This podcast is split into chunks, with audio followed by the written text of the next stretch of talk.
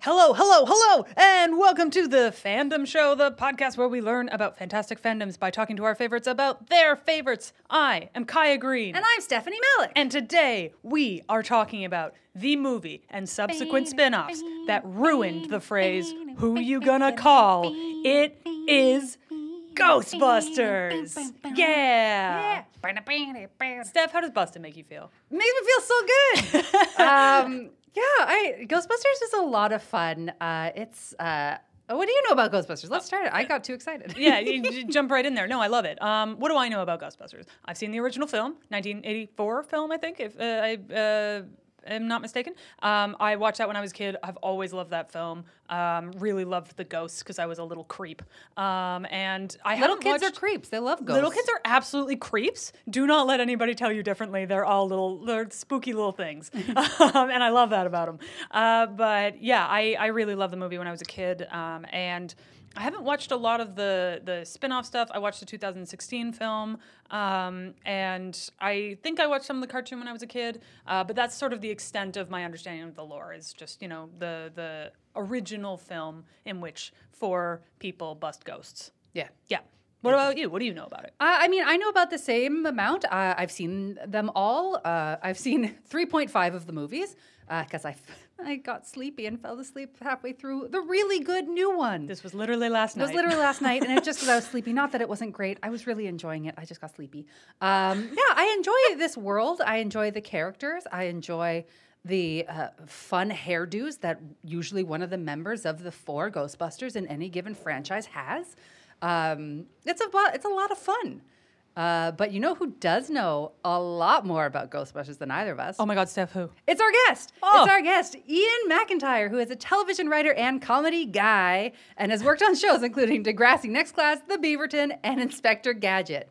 He also once tried to fly home with his replica proton pack and was stopped by security because it 100% looked like a giant bomb. I'm so excited to bring on Ian McIntyre. How's it going, Ian? Hello, everybody. What's Thank up, you for Ian? reading that verbatim as I wrote it and sent it to you. Just so everybody knows, we didn't call you a comedy guy. it feels important that those are your words. Yes, it, it, it sounds less weird coming from me, but only marginally less weird. I'm doing very good. I'm very excited to be here. Thanks for having me, pals. Oh, we're so excited to talk to you about Ghost, Ghostbusters. Ugh, saying it. Um, Goat which is- butters. goat butters. Yeah, goat butters, guys. love Let's goat do butter. it. The famous, famous film. Goat butter is delicious. This is your biggest fandom, yeah? Yeah, yeah, no, it definitely. Oh, is. that's amazing, man. I'm so excited. Um, let's talk a little bit, like, right off the top. I- imagine that a listener listening to this doesn't know a goddamn thing about Ghostbusters. Certainly, yes. What would you tell them about this story to sort of sell them on it a little bit? Uh, Ghostbusters is basically the story of a, a group of goofy scientists who invent a way to catch ghosts like uh, like exterminators, and they're uh, like blue collar. Uh, you know, they start a business, a small business to catch ghosts, and they're kind of like you would call the Orkin Man, except it's for uh, people in jumpsuits with big, uh, elaborate mechanical backpacks, uh, and comedy generally ensues. Yeah, like replace cockroaches with like demons and ghosts. Exactly, Yeah, yes. yeah. Which one's scarier? Really hard to say. Yeah, honestly. very basically the same thing. Uh, what, uh, what's your origin story with this fandom? How did you get into Ghostbusters? So I got into it not by the movie. Uh, I got into it by the cartoon show. Really? So the real Ghostbusters, the cartoon show that started in I think 1985, uh, and then ran for a few years. And uh, I would have been about like five or six years old when that came on. It was on after school every day. No, no, sorry, it was on at lunch because I would come home for lunch and I would watch it. I I was obsessed, um, and I definitely think uh, the the cartoon show is a weird.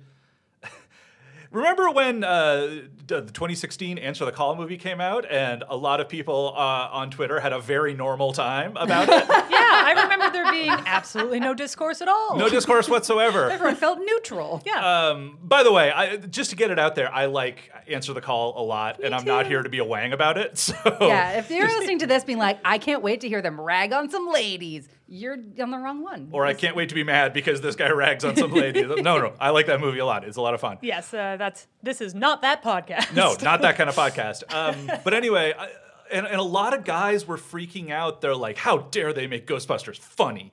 This isn't. It's not funny. It's not a comedy."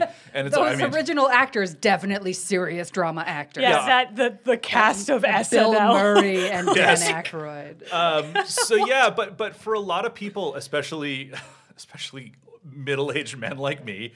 Uh, they watched the cartoon, and the cartoon was a lot of fun. Like, I mean, you said that you saw it a bit, A little bit, yeah. And it like it would have jokes, and you know they Yeah. were all very dr- sarcastic, and it was all uh, there's a lot of like, I'm busting a ghost and I'm making a wisecrack while I do it because Yeah. I'm you know not scared. Very TMNT, Teenage Mutant Ninja Turtles. Yeah. in tone. Very, very much so. But at the same time, it was very much like a job of the week. Like we're gonna go Right. bust a ghost. It was more of an adventure show. Yeah. And I think that's why a lot of guys my age really have it in their head that this is like a sacrosanct property that maybe should be taken way more seriously than it needs to be. Right. Yeah. That Yeah. makes sense. Yeah, 'Cause I think Uh, exactly. that was the big question when that uh, that discourse that we ignore uh, Yeah. came out. was just like, really? Ghostbusters? Exactly. Really? Like, I love Ghostbusters, but that's the thing that's going to ruin your childhood? And I will say a lot of I'm open to people critiquing fandoms Sure, because I no, think of that's very course, yeah. important. Oh, but if your absolutely. critique is "Wow, they have boobs, it can't be good," that's not a critique. Yeah, I that's was just, just gonna being say a it- bit of a troll. just saying it right now, we don't like women is not a fair critique on absolutely anything. So let's just draw that line in the sand. Yeah. But anyway, uh, to bring it back to your original question, yeah, I love that cartoon to death. The cartoon is so fun, and it was so much better than it had any right to be. It was being such a good a cartoon. Yeah. cash-in spinoff of a like a weird high concept comedy movie. Yeah. Yeah. Like.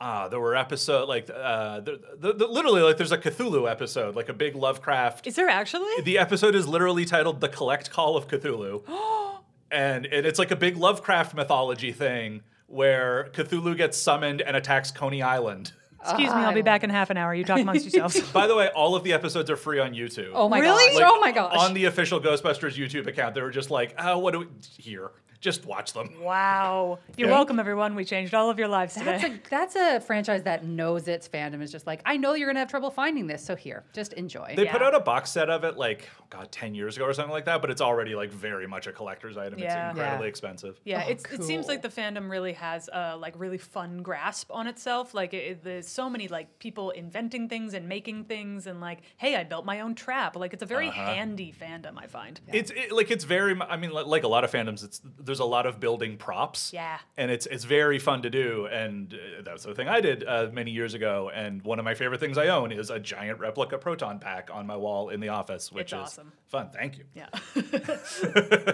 Um, so, can you walk us through what is currently out there in the Ghostbusters world? Because there's obviously you talked about the cartoon, we know about the movie. What's that world? So there, like, there was the movie, the original movie in 1984, uh, that came out and was um, improbably successful. like, should not have worked nearly as well as it did. Was kind of lightning in a bottle and almost worked in spite of itself. exactly why I like it. It's great. It's Yeah. so great, and it, it is too. Like, it was such a happy accident in a lot of ways that it's almost very difficult to to replicate or to keep going because then they tried to do Ghostbusters 2 and even that is like it's fine. yeah. That was my favorite movie in the series, just because that painting. Oh. that- I love that villain. What's the painting? I haven't seen this one. Oh, really? Yeah. Oh my God, she's talking about the painting of Vigo the Carpathian, who was like a 12th century Romanian warlock Oh my god. uh, and a despot who died um, and then vowed to take over the world again and was. There was basically a giant painting of him done, and his soul lived on in the painting Of course it did. the one of the okay I even though Ghostbusters 2 is like they kind of just tried to copy the beats of the first one and it's a bit of an underwhelming sequel and you can tell that especially Bill Murray is just kind of there for a paycheck. Yep. Dan Aykroyd's brain is nuts. and he was like, "Well, we're still going to come up with an insanely over-detailed backstory and lore for this, right?" Of And- course. And, Harold Ramis was like, "I can't stop you." So, so and he didn't. Oh yeah, of course. I, like part of the joke too about Ghostbusters One is that you know it's it's four blue collar guys having this business, and the villain is this like overly complicated kind of mythological Lovecraftian like demigod from Right. Sumeria and stuff like that. And- Way above their pay grade. way above their pay grade. And the Yeah. joke is that kind of like it's just another job for us. And, and I do admire that in the second movie they kind of tried to keep that going. Uh, but anyways, yeah, there was the first movie, there was the second movie, which was like kind of fine. Uh, but I got to go see it. Uh, my dad took it, me to see it for uh, passing grade three. Oh, I remember I was so excited. My dad was like, "I don't understand anything about this." like, shut up, Dad. but he, hey, he was cool. He took me. It was all good. I think we went to McDonald's. It was rad. Oh, oh, that sounds Aw. lovely. it was the best. was it when they had the Ghostbusters toys that you could get from McDonald's? I don't remember those. what were Oh, I, they? Uh, the one that I had as a kid was for your bike. It was like a little uh, siren that you put on it, and it just went. Oh, that's right. Yes. Oh my god, I Ah. That's do fun. remember those. Yeah. Those were great. Yeah, they had good good toys. They Same with there was really, a really did. Slimer before I found out Slimer wasn't just a f- cool, fun sidekick, and he is actually a scary ghost. Uh, there was one of him too that was like a little horn. Well, in the oh, cartoon, I remember yeah. that thing floating around. Yeah. I saw that on That's so many right, friends' yeah. bikes. Uh, and speaking of uh, S- uh, Slimer being a fun sidekick in the cartoon, like because they wanted to age it down a little bit for kids. Uh, for for one, they made Slimer like their pet kind of sidekick. Sure. Uh, for two, they weren't allowed to smoke all the time. Oh, interesting. They didn't want kids doing that? They didn't want kids doing that. it didn't strange. work. and for some reason, th- they they wouldn't let the character of Winston have a mustache anymore. They were Ah, like, yes. no, That's kids frightening. Too can't see it." adult. too adult, Too adult. Kids can't see th- this amazing mustache that Ernie Hudson has. That's such a strange choice. oh, so a bit of sad trivia. Uh, when they were making the cartoon, obviously none of the actors from the movie vo- did the voices in the cartoon, except Yeah. Ernie Hudson did audition for the cartoon and didn't get it. What? Oh, no. He auditioned to do the voice of Winston because, like, at the time he was just kind of like a, a gigging Sure. theater Yeah. actor, Yeah. and this was sort of his first big break, and they didn't cast him, Oh which my is so gosh. sad. Oof, That yeah. hurts. Well, It we does. love you. We Uh, love you, Oh, Ernie. I, I love I love Ernie Hudson a great deal. I met that guy once at a con, and he is in way too good a shape for the Oh. age that he is. N- No fair. Good for him. He's in his sixties, and he is jacked. That's awesome. Ernie a- Hudson, if you're listening to this podcast, which I know you are, Yes. um, drop that workout routine.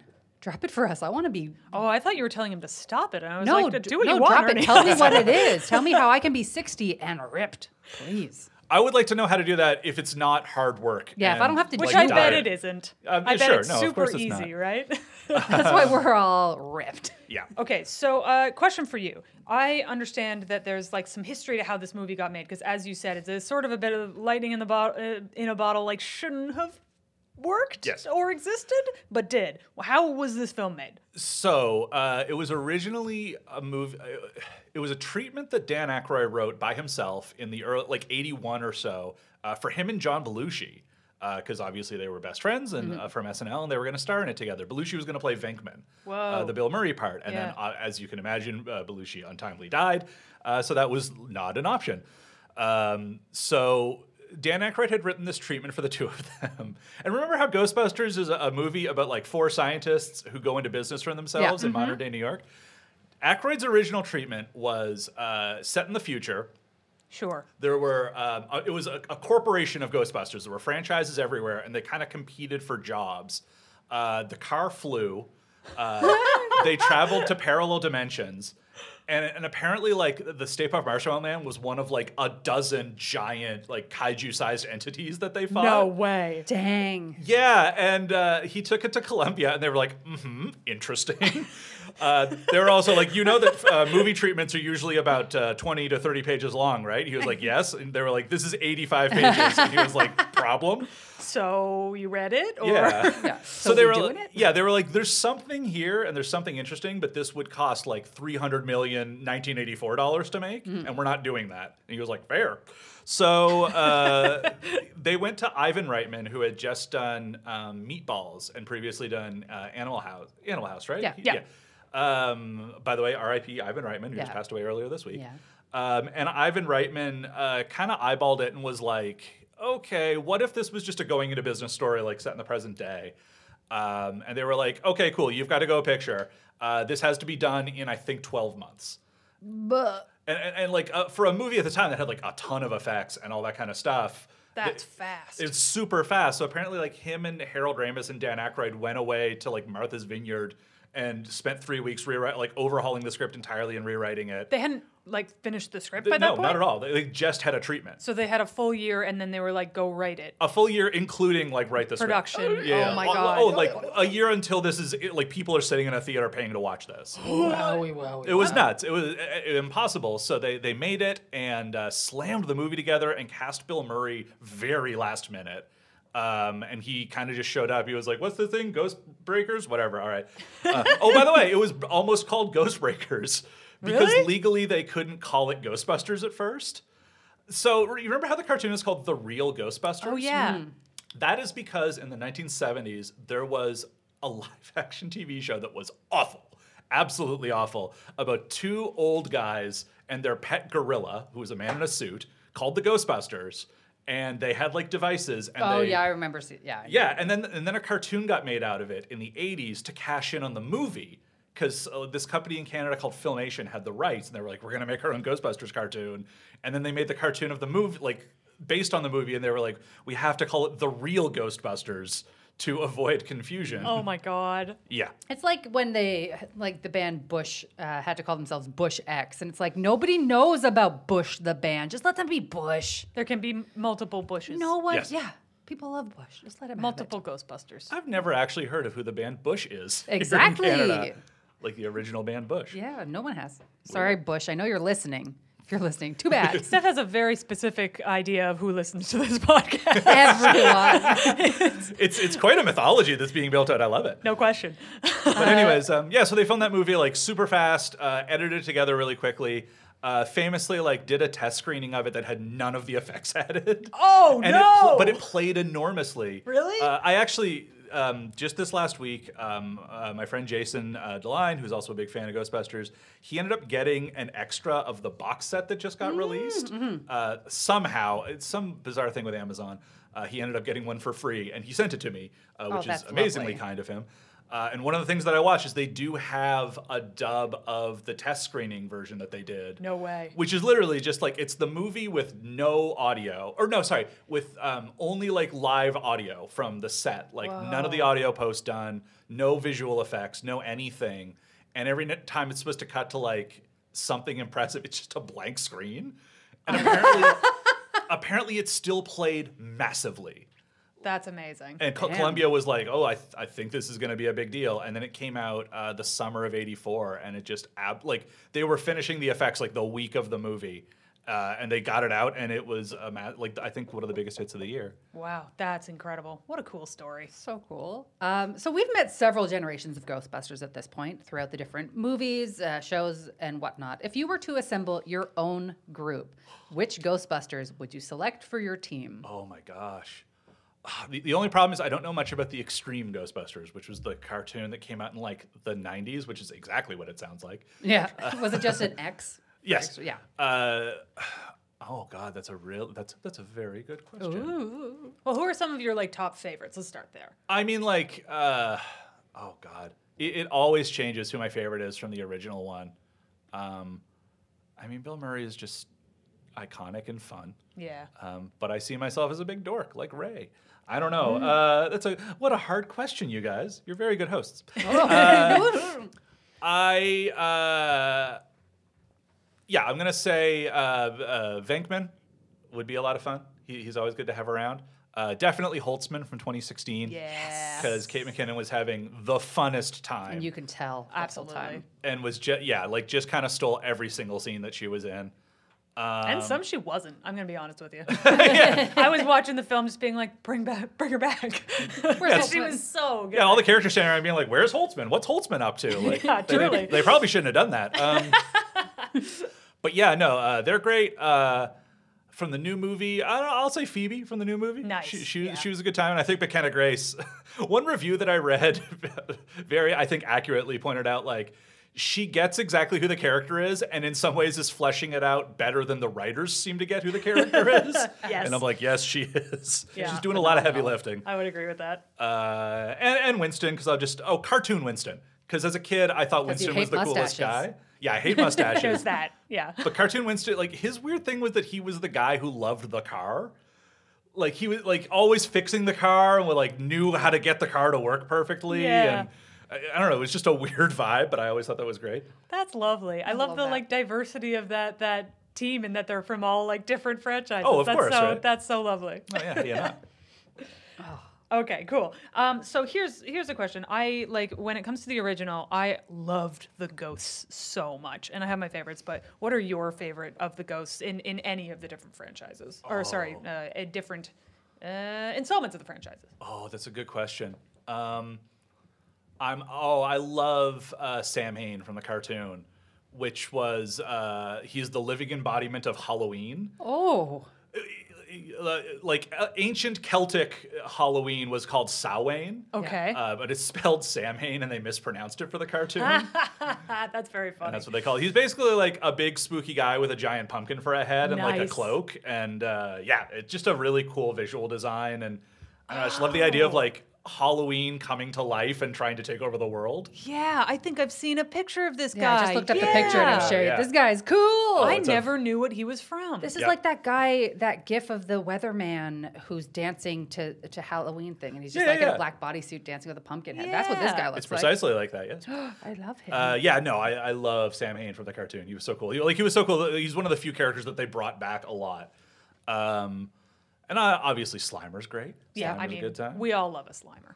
um, I was surprised in the new movie how much Muncher worked for me. Muncher was so cute. I Muncher was loved Muncher. oh my gosh, I got so excited. My only issue was with Muncher was seeing the uh, seeing him spray essentially shrapnel at children. I was like, no, no. yeah, why does he have a, why does he have like a, a, a gun mouth? Yeah, the ad- the adult in me took that too seriously. I was like, those, those children are in grave danger. This is some serious wartime shit. Oh yeah. Oh, and th- there were some really cool designs in the, the 2016 one too, like uh, like the ghost in the sewer, or no, not sewer, uh, the the subway, who's Oh, yeah. like electrocuted. Yeah. that oh yeah, that looked cool as shit. Yeah, Oh, Yeah. I will always have a soft spot for the library ghost in the first one. Right. I remember every time watching it as a kid just loving as soon as they get down into the library and they see her at a distance with the shh, I was just in love. I Uh-huh. could, could not get enough. I was like, this ghost rules. Oh, it's amazing. And I mean, did you also get scared of it as a little kid Of when it course. tr- transforms? And Oh, they were scary In the best way. Like I Oh, yeah. was just like, do it, do it, do the thing. I, I, I can remember my first time seeing the movie. I don't even think I really quite got why there was a movie. 'Cause I, knew there was a, I knew it was a cartoon, and I was like maybe five or six. I was like, oh, I guess it's a movie now.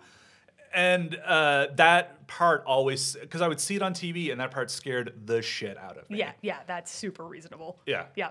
There's a lot of like legitimately kind of scary moments in the original. Like the arms coming out of the chair always got me. Oh, yeah. I love that scene, you know? Oh, that's so cool. Yeah, Sigourney Weaver is a champ. Oh. she really sells all of it. Absolutely. She plays it so seriously. Like uh, she's in a different movie and I love I love that about it. It makes it so good. I love when Yeah. actors do that in movies. They're just Yeah. like, I'm playing this so hard and so dramatically. I don't care what film I'm in. I'm in this. Oh yeah. Um, all right, this is for sure. Kai, you wrote this question. I love it. Um, uh, so let's say you're fighting Gozer, and they command you to choose the form of the destroyer. Ray went with the Stay Puft Marshmallow Man. What would you unleash on the city of New York? Oh no. Cause like whenever I watch that scene, I'm like, I couldn't keep my mind blank. There's no way. It would be. Oh yeah, I I can immediately figure out what mine would be, and it would be so stupid. I just feel like whatever you pick, they'll find a way to make that terrible and destroy the world. Mm. I mean, if if if nothing else, it'll be giant, but maybe it'll be even worse. you know? Oh God, I don't know, like a Teddy Ruxpin or something like that. If we're going with the eighties, voice box too, just like recordings of your own child voice being like, Hey, I'm Teddy Ruxpin. "That's That what would your be- child, I guess, sounds." Jews and perish. Yes, exactly. It'd have to keep stopping and rewinding its own tape before it destroyed uh, buildings. Yeah, wow. Oh my God, do you all, you all have any idea what you would try and choose? That's a hard I question. mean, I would have to. It would be with whatever comes into your head first, I Yeah, would yeah. imagine, because you don't have time to plot on it. And as soon as I read this question, I was like, a puppy. Oh no! would be a puppy for sure. Giant evil puppy. I'd be like, don't think about puppies. Oh, it's a puppy. Oh, crap. See, I think I would do. You know the thing when people are like, "Don't think about zebras," and you're like, "Well, now all I can do is think about zebras." course. If they were like, "Think of a des- think of a destroyer," and then Venkman was like, "Clear your minds," the absolute first thing I would think of is the most horrifying thing I can think of, which is ventriloquist dummies. and as a result, I would unleash a giant ventriloquist dummy on New York, and I would just, I, I think I would give up on the spot. I would be like, sorry, this is somebody else's problem now. there is no fucking way I'm You fighting this just gotta thing. leave. I'm so sorry, New I'm York. so Bye. sorry. I'm clocking out. Goodbye, everybody. oh, but, like I couldn't watch the fourth Toy Story because it had too many ventriloquist dummies in it. It had a lot That of. movie's just lousy with ventriloquist dummies. What? Unfortunately, Oh yeah, Oh, there's. no. Oh yeah. Good movie. Too many ventriloquists. A lot of them. And That's they're my not whole the good review. guys. No, they are not. They're bad guys. That makes sense. That totally makes sense. So I am so sorry. Never make me bust ghosts because clearly that would be It does a- not Uh, a make hazard. Kaya feel good. That first season, Buffy must have terrified you. I, you know what? I actually love that episode particularly because they turn it around at the end, and you're like, "Oh, he was one of the good guys." But for the first point I was watching it, I was like, "Yeah, I hate this. I hate this. so Kill it, much. kill it, Buffy, kill it. kill it with fire." Um, okay, cool. So I, I will. Uh, let's let's go with this. Which is your favorite version of the Ghostbusters? Like, what's, what's Oh. your favorite movie? Is it is it the cartoon?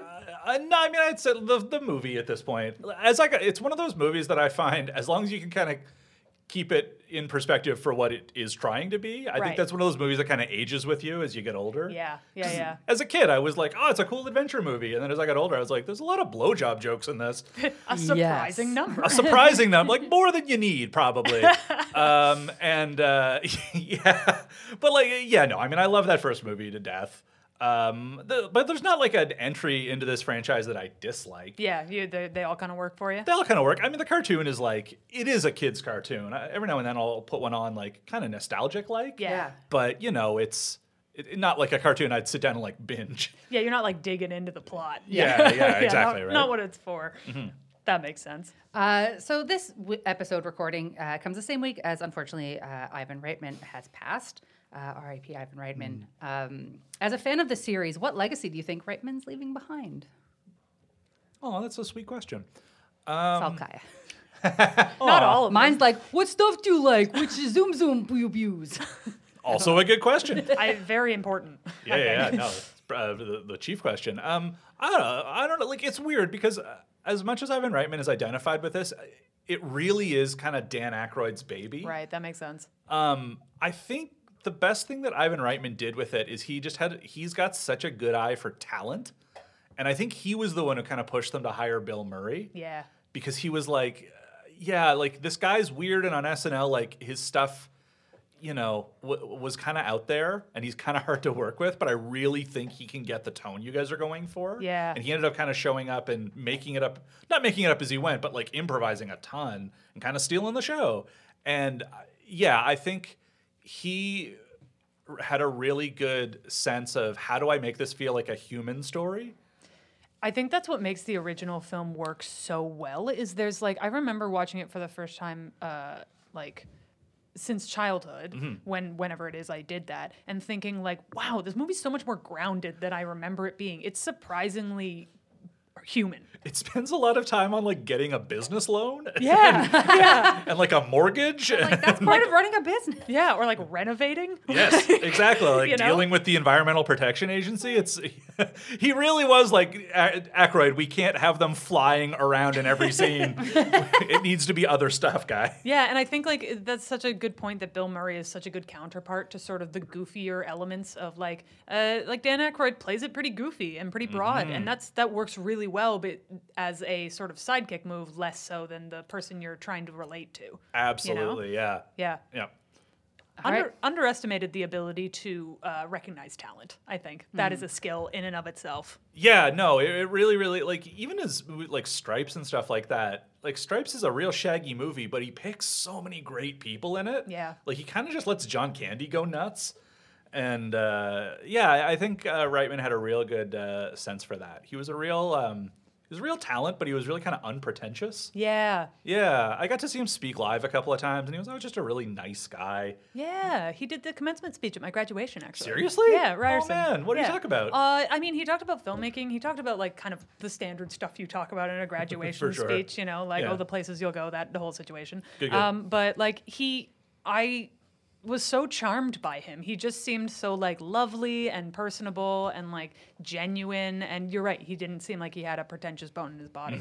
I also think it's super sweet that he did get to see Afterlife. Yeah. Which literally is just his son being like, Here, Dad, I made this for you. Uh, Oh. so cute. so lovely. very sweet. All right. Uh, one final question before we go on to our hot takes. What's the nerdiest thing you've ever done uh, with regards to this fandom? I mean, oh, I mean, you don't need to tell us. If You don't can, no, though. no, I'm sure that I can. Um, On a previous episode, Kai made me talk about how I changed legally my name uh, to Lord I of the didn't Rings. thing. make you. Yeah, I did. just you called it out. strongly encouraged you.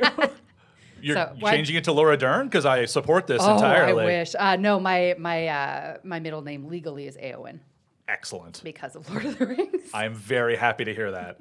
Um, oh man, I, now I got to compete with that. Uh, no, you don't. Goes and changes his name to Beckman. I mean, I definitely think uh, in tw- in 2009 when I decided that I was going to go for Halloween as I was going to finally do this, I I was terribly unemployed at the time and had way too much free time and spent a good two solid months putting this costume together Respect. I love that. I respect and the that suit so much. and soldering wires and like getting lighting kits and stuff like that going and god i think it, it t- tallied up to about like 500 bucks that i did not have to spend uh, but to, like to the thing that i described in there um, i had gotten a friend back home in nova scotia because in the previous year 2008 um, my, f- my best friend sean his younger brother was like, I want to make uh, s- uh, special effects models, or I want to get into making special effects, and made a fiberglass shell or, or like a fiberglass mold to make proton packs. And he made four of them for, for the guys back home. And I w- looked on with envy and was like, I want to do that. And then the next year, I just said like, here, here's the money for it. Like, will you do this for me? And he did it. And then I tried to take it home on a plane, like I mentioned earlier, and security was not having it. Oh, no. They That were- makes sense. like as soon as I opened the bag, because I was going to take it as a carry-on, I was like, I can explain. Oh. Have you And- seen Ghostbusters? yes, I promise this isn't a giant bomb. Uh, although I shouldn't have joked about it being an unlicensed nuclear accelerator. yeah, I guess that probably wouldn't land great. Nah, she was not uh, not cool with it. Um, but I ended up getting to take it home, which was nice. But yeah, no, like. I, I- I mean, you saw me. I had it on when we all watched movies uh, on Halloween this year. Like, I have a patch that says McIntyre, and uh, yeah, I, I've kind of been adding to it over the years. And I got a better lighting kit for it a couple of years ago. It and- honestly looks awesome. It's, It's an awesome so good. costume. It's so good. it's like it's not totally perfectly screen accurate. There's a couple things I'd like to fix on it, but I've just never quite had the time or the the money to really go all out for it. I, um, Paul Lee uh, from Kim's Convenience is a friend of a friend of mine, and uh, oh my god, his proton packs are amazing. They're so good. He- They're, yeah, he makes some amazing things. Like the amount of work he puts into like creating Ghostbuster stuff is so cool. a couple of months ago because I'm writing a kids play with my, with my friend Jim uh, that we're doing for Young People's Theater, and we got Cool. we did like a Zoom reading of it online, and uh, Jim just got some of his theater friends together, and one of them was Paul.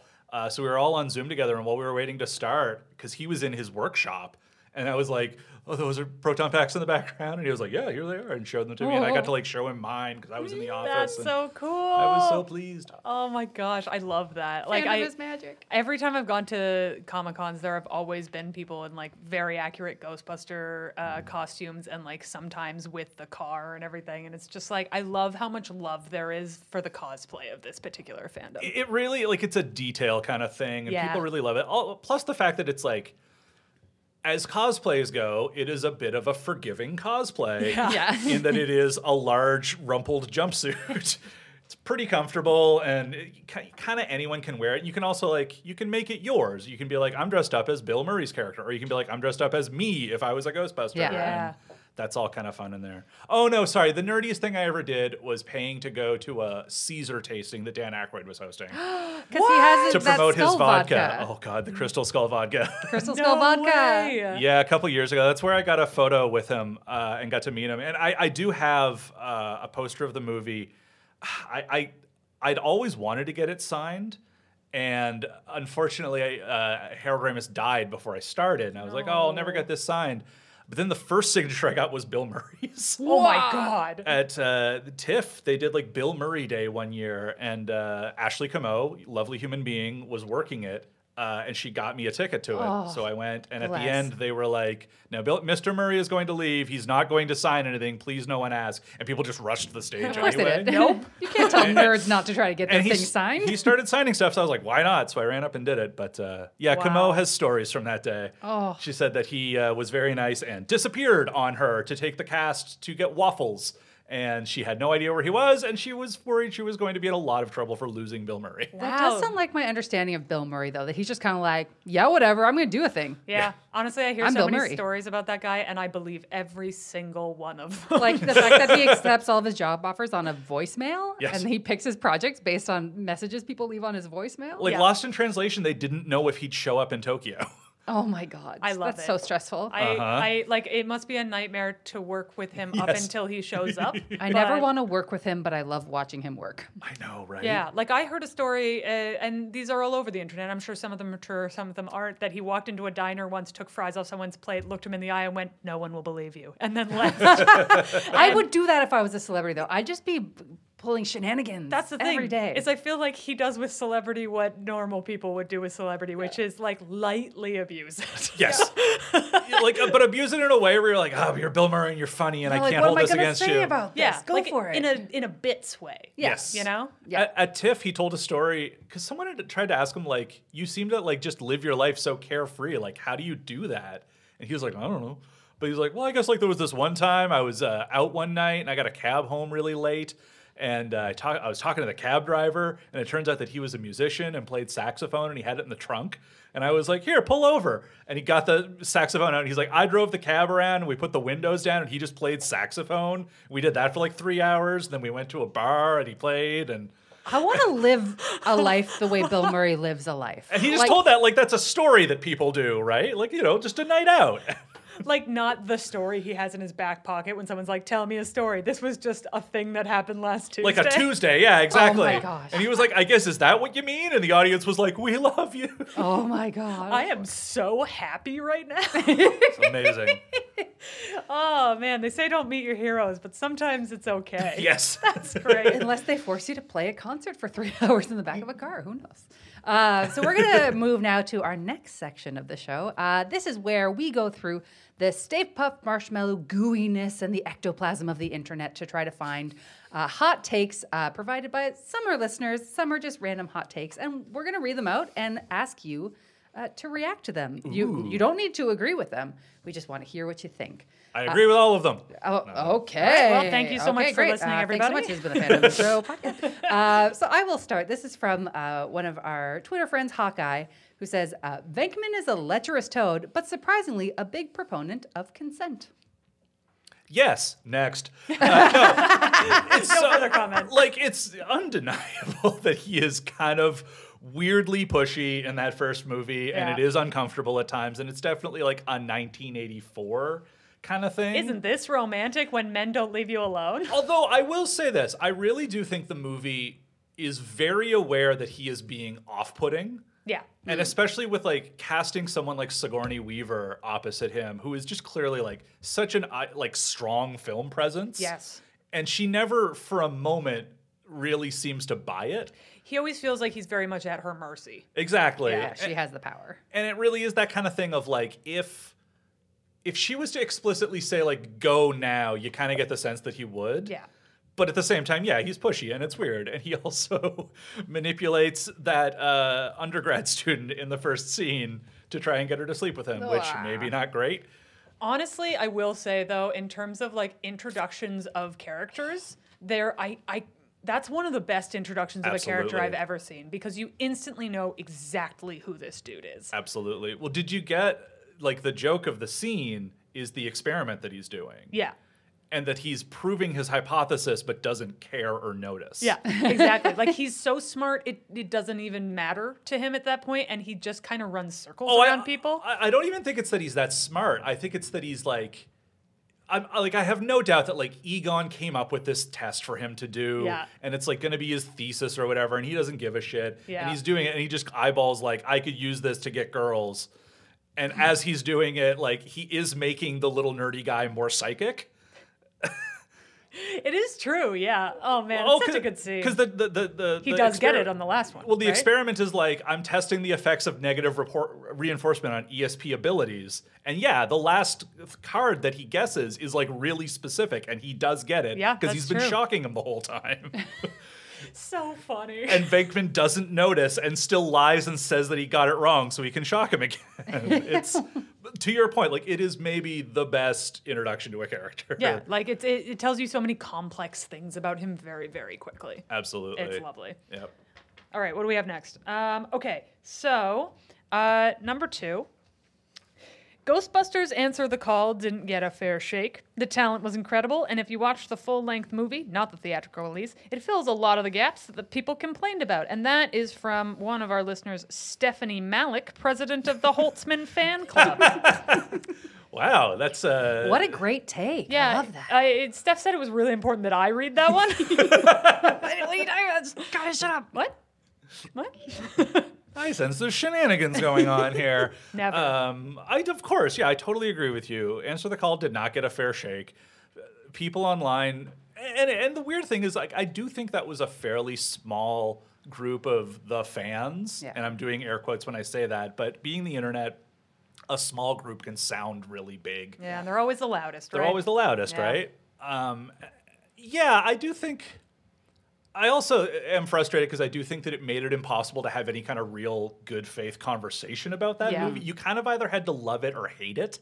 Yeah, and if you didn't like it for one reason, people would be like, "Is it because of the women?" And you're like, "No." And if anything, you're like, but I, and I don't want to feel like I'm giving these chuds a win. Yes. Or sounding like I agree with them. So yeah, I'm, like I have opinions about the movie. On the overall, I really like it, and I do agree. I think the talent, like, of course, that's who you cast. oh yeah. And I also think it's a really clever idea to, i- if you're going to remake the movie, whether or not trying to remake a classic movie is a good idea or a bad idea, I do think it was a really canny way to differentiate it by saying, we are going to do this with four women. Because you know the, the 1984 movie is this real like slobs versus snobs, blue collar, Yeah. that like the man doesn't trust us kind of thing.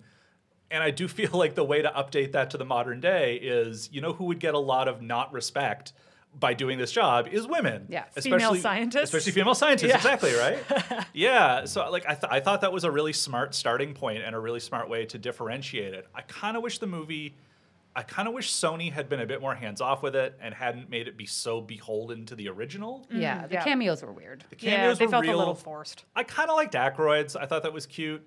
Uh, and um, Ernie Hudson at the end was all right, but it, it felt a bit tacked on. Ac- Murray was just kind of making stuff up as he went, and it felt like a real weird energy. Yeah, Murray was the moment where I was like, "Well, what's happening?" Yeah. like this is going a bit off the rails.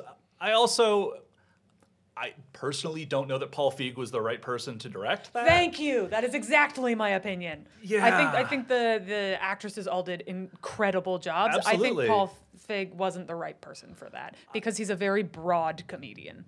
very broad and i loved spy and i loved Yes. bridesmaids and i loved the heat um, and uh, oh uh, what's her name who wrote it jeez i'm blanking on the, the, the writer of the movie's name Fake fan. yeah i know i'm such an asshole I, I wanted to say annie mumlow but no she, she was the co-writer on bridesmaids um, oh god i feel like an idiot That's okay. Perhaps in uh, in in post. we Oh, can Katie add it Dipold. right here. Oh no, you got Uh, it. Yeah, Katie Dipold, uh, who was like a Parks and Rec writer. Um, I just something about the script. It spends way too much time giving filling in the backstory of the villain.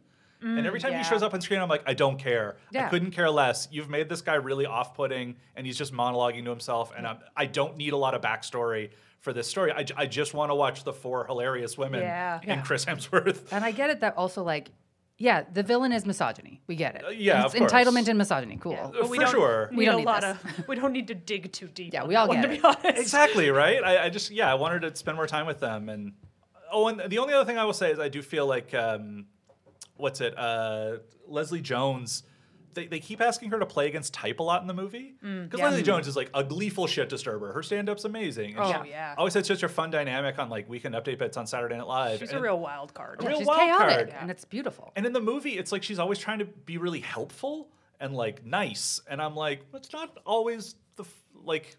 Yeah, That's a I- weird energy from you. yeah. I really wish they had just made her one of the scientists too. Also Yep. true. The optics are a little g- gross on that one. It's a for little sure. weird, yeah. it's just like these three scientists and this streetwise lady, and it's like That's the no. thing. There's a lot to critique about this movie, and I think that uh, the nuance of those critiques gets really lost in the discourse Absolutely. about they're women. Yeah. Of course. Like, there's a lot to talk about. The the casting, the way that they've chosen to have Leslie Jones, the fact that Kevin has so much of the comedy is given to the white man in the movie. You who can is really tell- hilarious. You can I tell love I him. fell really in love with him on set, and and, I it was get just it. He's great. I totally but- get it, but yeah, I don't know. Yeah, I agree. But I thought the four of them were excellent. They so Absolutely. were. Um, and so funny and so lovely as they always are. Oh. And I remember watching it and, you know, being a kid of the 80s and watching this movie and being like, now I get why so many guys my age loved the, m- the original movies because watching it on screen, I was like, oh, that could be me. I'm a badass. I want to go fight now. Like watching Holtzman and the like two guns go to town on some of the So ghosts cool. Mm-hmm. was so exciting. And when the soundtrack kicks in, like it's such an exciting moment. And that was the first time I got to feel like I was a part of Ghostbusters. That's awesome. And that's why it was so fun. That's one of the many things that I really do love about that 2016 movie is I do feel like it just opened up the fandom so much more. And as much as I love the original Ghostbusters, I get that it, it was a bit of a boys' property back in the 80s. Totally. Yeah, the '80s was a boys' property. Well, yeah, fair.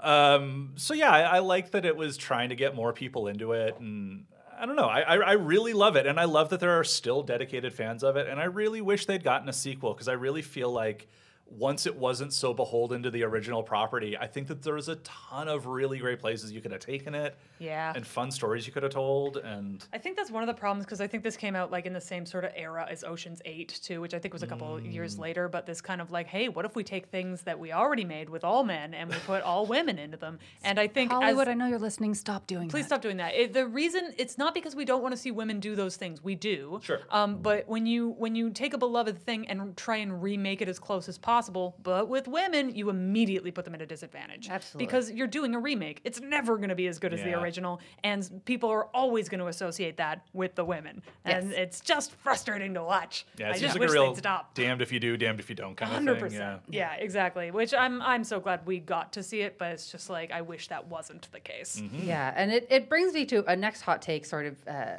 not directly, but um, about the newest Ghostbusters, obviously another release in the franchise. Uh, and this is from uh, Adam on Twitter. Uh, Looking forward to new Ghostbusters, but New York City is a character in the original, so it's strange to take it out. I guess. I mean, I don't know. Again, like as a kid, um, watching the cartoon, you know, most of it was set in New York, but they would often like they would travel to a, a small town in the middle of nowhere or g- do a kind of thing. So I guess in my mind, I was never that precious about like it has to be New York and only New York, Right. especially because like so much of the movie is shot in L.A. anyway. That's a very fair point. like- yeah. Taking it out, you're kind of removing some of that like mold that you're trying to force people into with remakes of Ghostbusters. Yeah. Because if you can take it out of New York, then it's no longer that same like, well, you're just redoing it but with different people.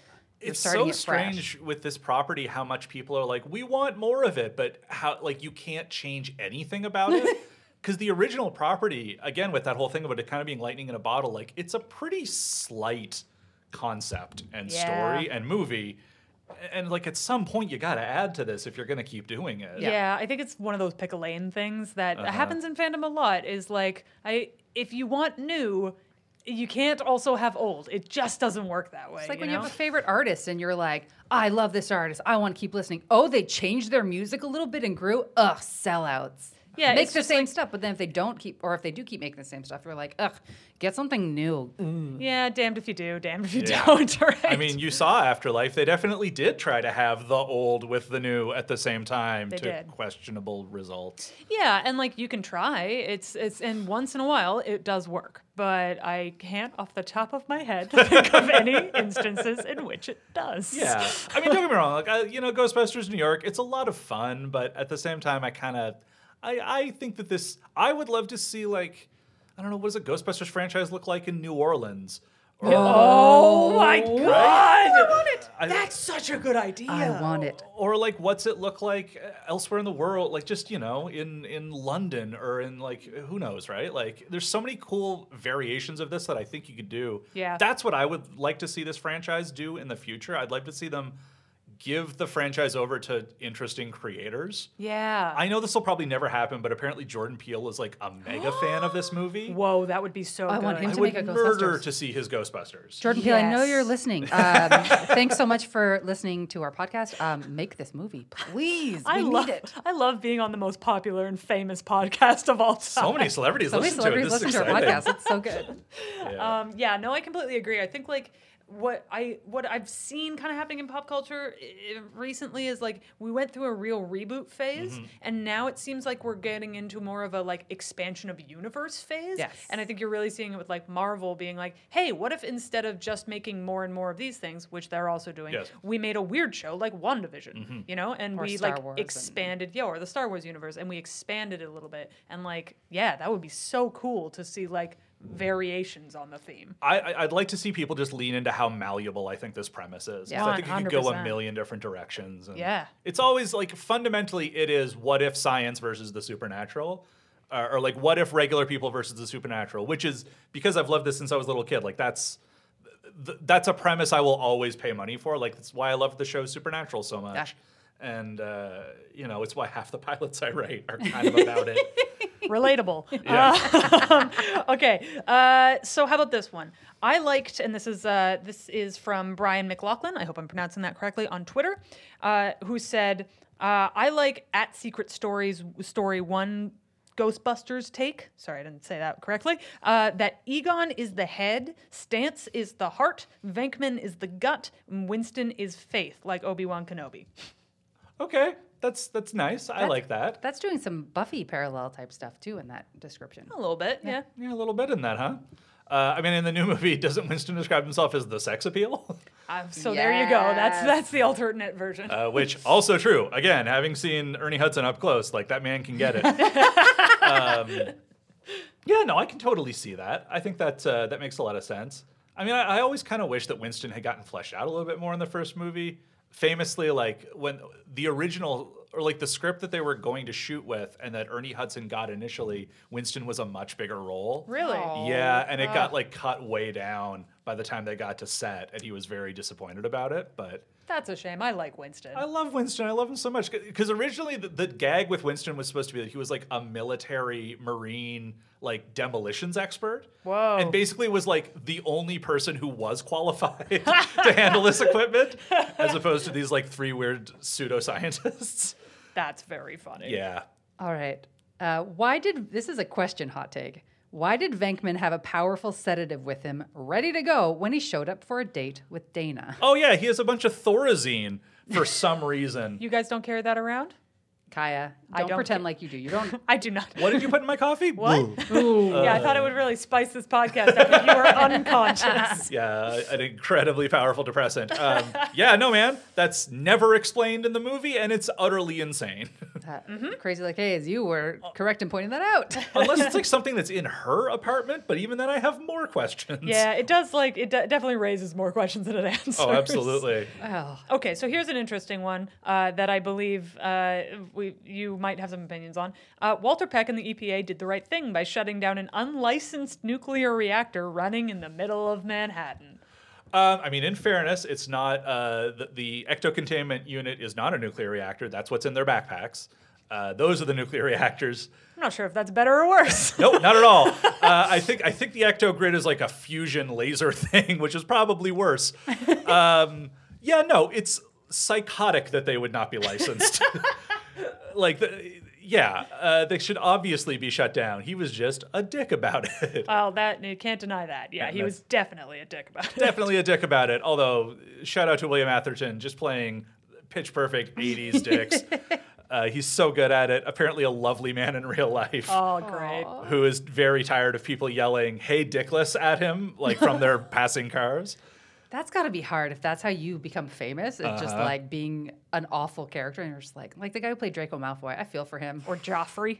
Joffrey, yeah, that guy quit Oh, acting. yeah. Yeah, Oh, 'cause really? After- he quit acting after playing that role because it's just like Too many people were two yelling people at were him. giving him Oh, no. treating Yeah. him poorly, so now he doesn't act. There are anymore. actual mean actors. We should do that too. Yeah. Can't we do that to Mel Gibson, yeah, everyone? go after that guy. Why is he still making movies? Yeah. I do have to say, I think it is absolutely hilarious that there is like that in the 80s, it was perfectly acceptable to make the Environmental Protection Agency your bad guy. it's so funny. I can never quite tell what Aykroyd's actual politics are on that one. Like, if he thinks it's a funny joke, or if he was like, damn EPA coming down on the little businessmen. Yeah, so funny. Uh, all right, hot take. This is from uh, friend of the podcast, Ned Petrie. Uh, Oh, hey. Huge fans of the OG Ghostbusters think they're fans of a movie when really they're fans of its marketing and ancillary products. Um, I I kind of agree because I do think that a lot of fans of the original movie are misremembering how much they love the cartoon yeah. and how mu- how fleshed out that got and how long that ran and the fact that they were five when they watched it. Yeah. Um, yeah, I do think that that's part of it. I like again, I I love this movie while at the same time acknowledging how how little there is to it. And, and even like the guys who made it, like you can see when they made Ghostbusters 2, they didn't come back and go like, we're gonna explore this franchise and really build it out and do world building. They were like, I don't know, you guys just want to do the same thing again? Yeah. More? yeah. More? more at like half speed. Like e- even they were kind of like, I guess it's fun, kinda.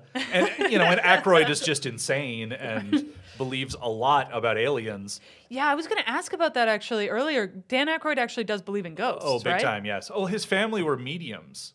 Um, Amazing. yeah, he has a whole book about it, I- or I think his father wrote a book about the family. And yeah, they used to like travel southern Ontario as mediums. Wait, Southern Ontario? Yeah, that's where they're from. He's from Kingston. What? I didn't know that. Yeah. Where have I been?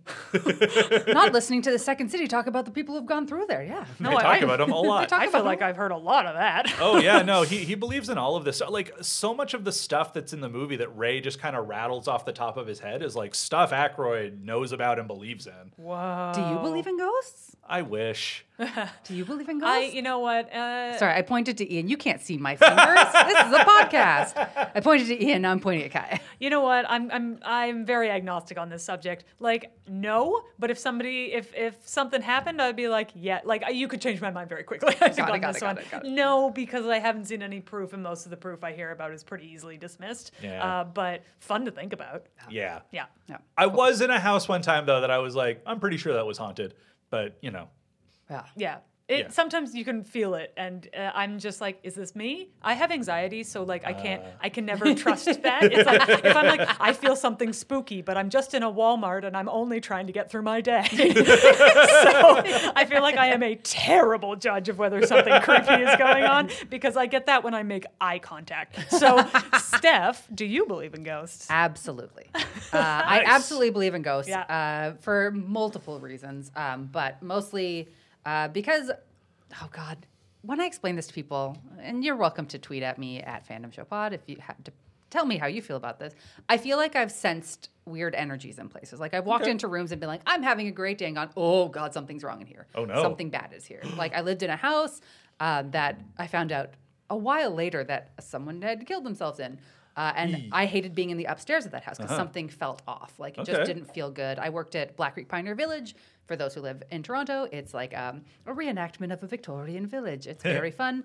Uh, and I worked in this house called the Berwick House, which I did not know anything about when I started. Go And- on. and then someone walked in and was like, "This is this is a very this and the manse are extremely haunted buildings, and those are the two buildings that I almost worked in, and I couldn't stay in the front part of that building. It something about it made me feel so deeply unsettled Uh-huh. uh, that I could only spend time in the new edition in the back because it just like something was awry. What And happened in those buildings? Ian, there's a light I don't in know. your eyes. and then I worked at Buddies and Bad Times Theater for a while, which is a- again Oh. a very haunted building. And I have I got a bunch of tales from people about hauntings that had happened in that space and the different ghosts. A medium had come in and talked about all the different ghosts, and uh, was watching a show in there one day, and all of a sudden.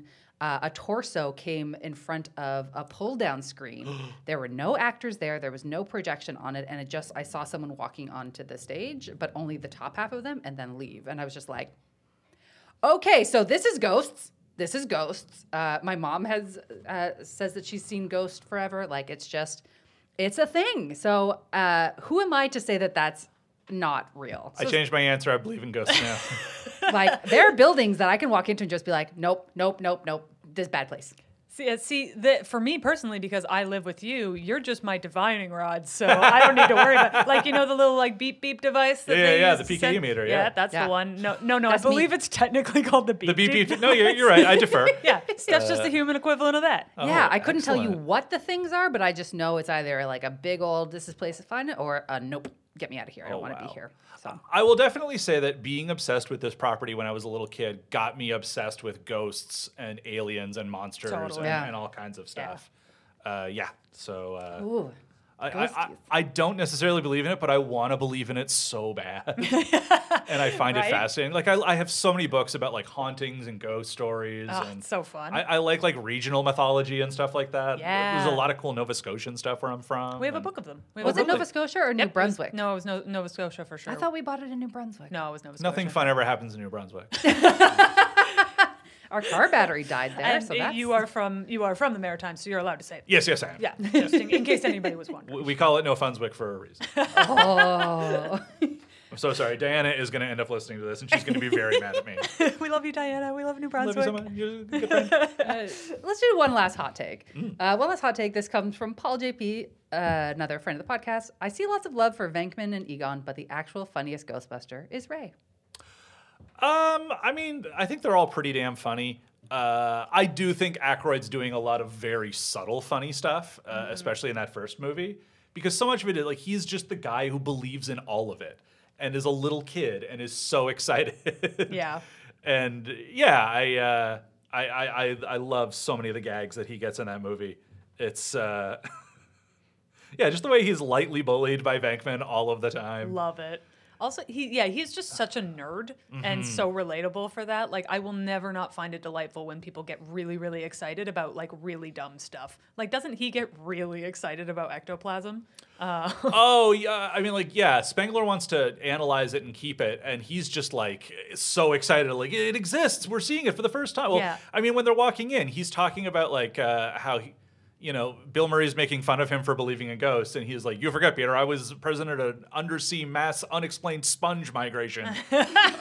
and like all of that stuff is like garbage that gets written about in paranormal journals, but Aykroyd loves it so much. Uh, but Uh-huh. I- he, he also gets enough to be making fun of it a bit. yeah. Yeah. Yeah. It's like I see it. Yes. Yes, but I just find his unbridled enthusiasm, unsurprisingly, to be extremely Relatable. charming Oh, and relatable. absolutely. yeah, this movie was it was such a perfect use of like all of their various hits. Cause like Harold Ramis is a bit more laid back than Egon really is, Yeah. but like they're like, oh, you're so good at playing that kind of like almost like Mr. Spock. Yeah, Kinda thing. Oh god, he's Yeah. so good at it. Yeah, yeah, It's yeah. unbelievable. Uh, do you have a hot Ghostbusters take that you want to share with the world, all of our celebrity listeners? Um, a hot Ghostbusters take. Ooh. I know. Um, that's a really good question. Or just a feeling, or a, There's an a feeling. opinion. No, or you a no, thing uh, that you want the world to know that you think about Ghostbusters.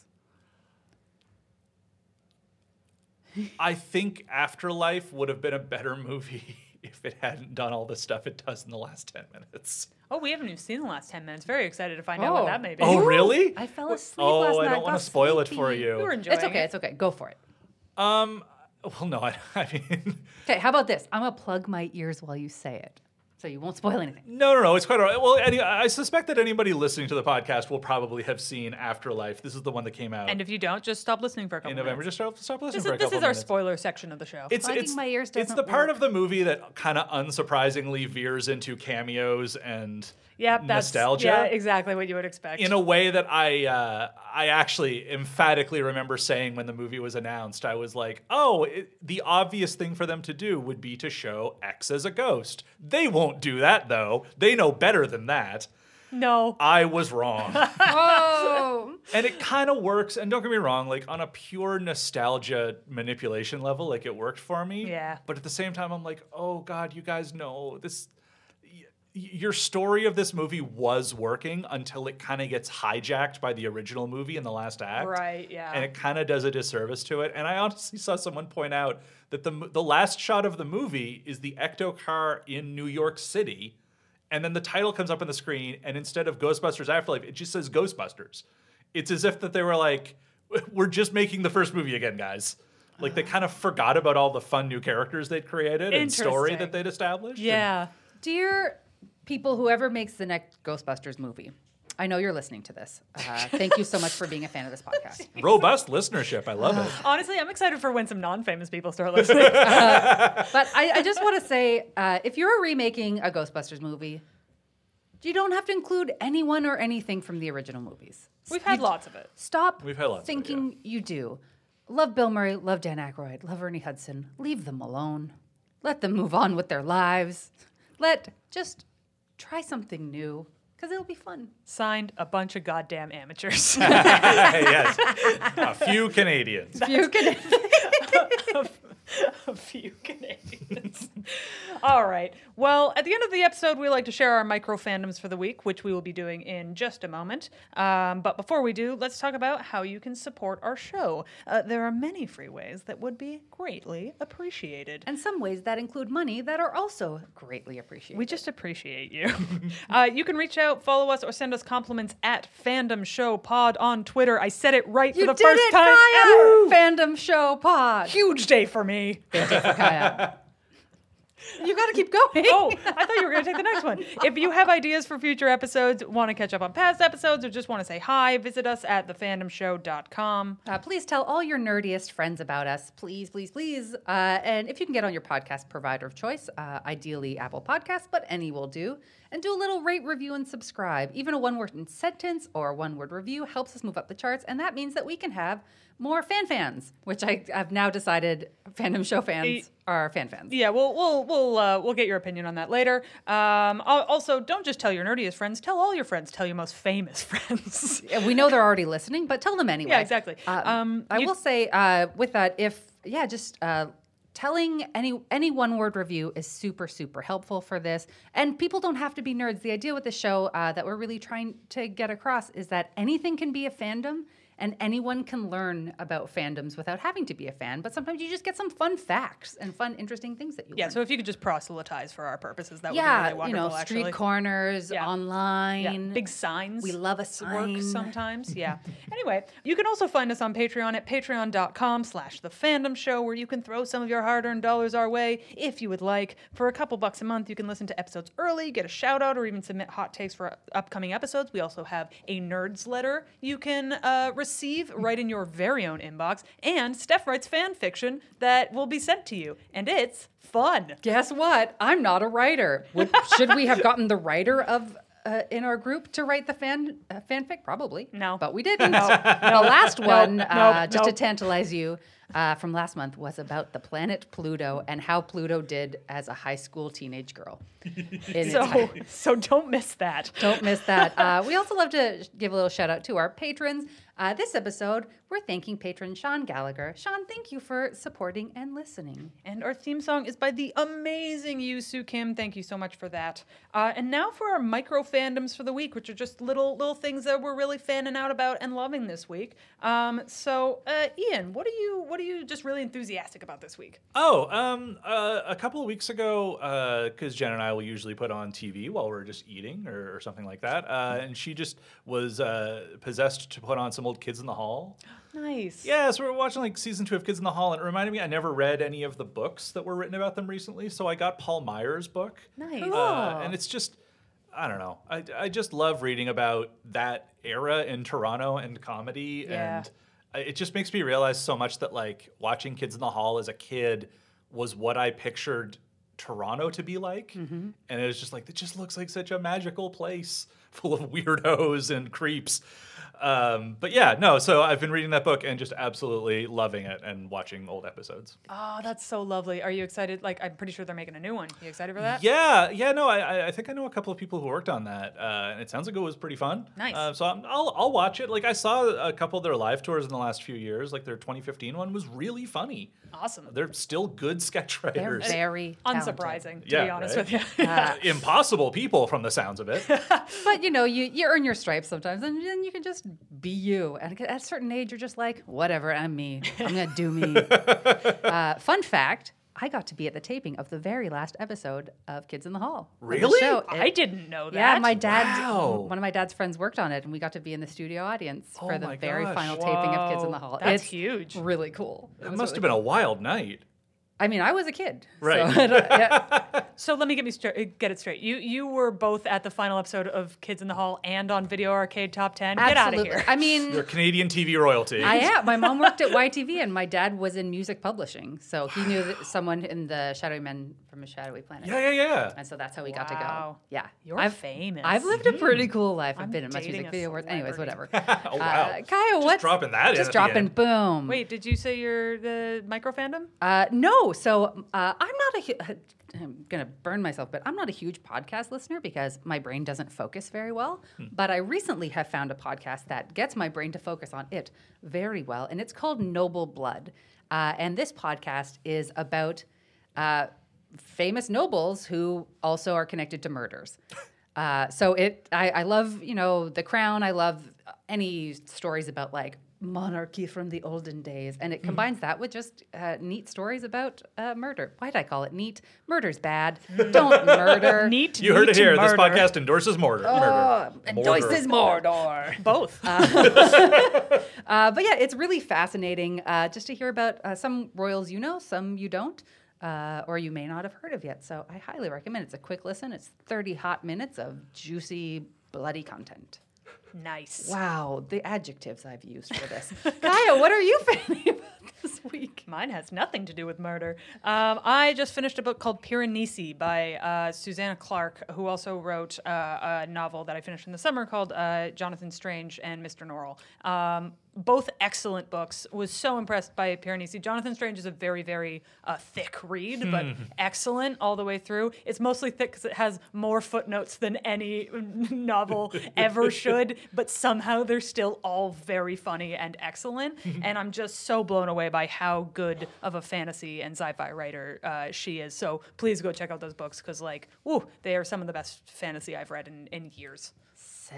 Nice. Yeah. Sick. Uh, thank you so much, Ian, for being here. So uh, where much. can people find you? And is there anything you want to plug? Oh gosh. Um, uh, yeah, I write. Uh, I write um, for the Beaverton website, which is uh, the Onion, but Canada. Uh, so That's what uh, we call onions in Canada beavers. Yeah, yeah, exactly. It's they're delicious and spicy. Um, no. Uh, yeah, so I write for that. Um, yeah, check me out there. I do stuff there. Amazing. Excellent. Um, well, uh, till next time, friends, uh, believe in ghosts and uh, love what you love and tell everyone about them, both the ghosts and the things you love. Ooh, goodbye.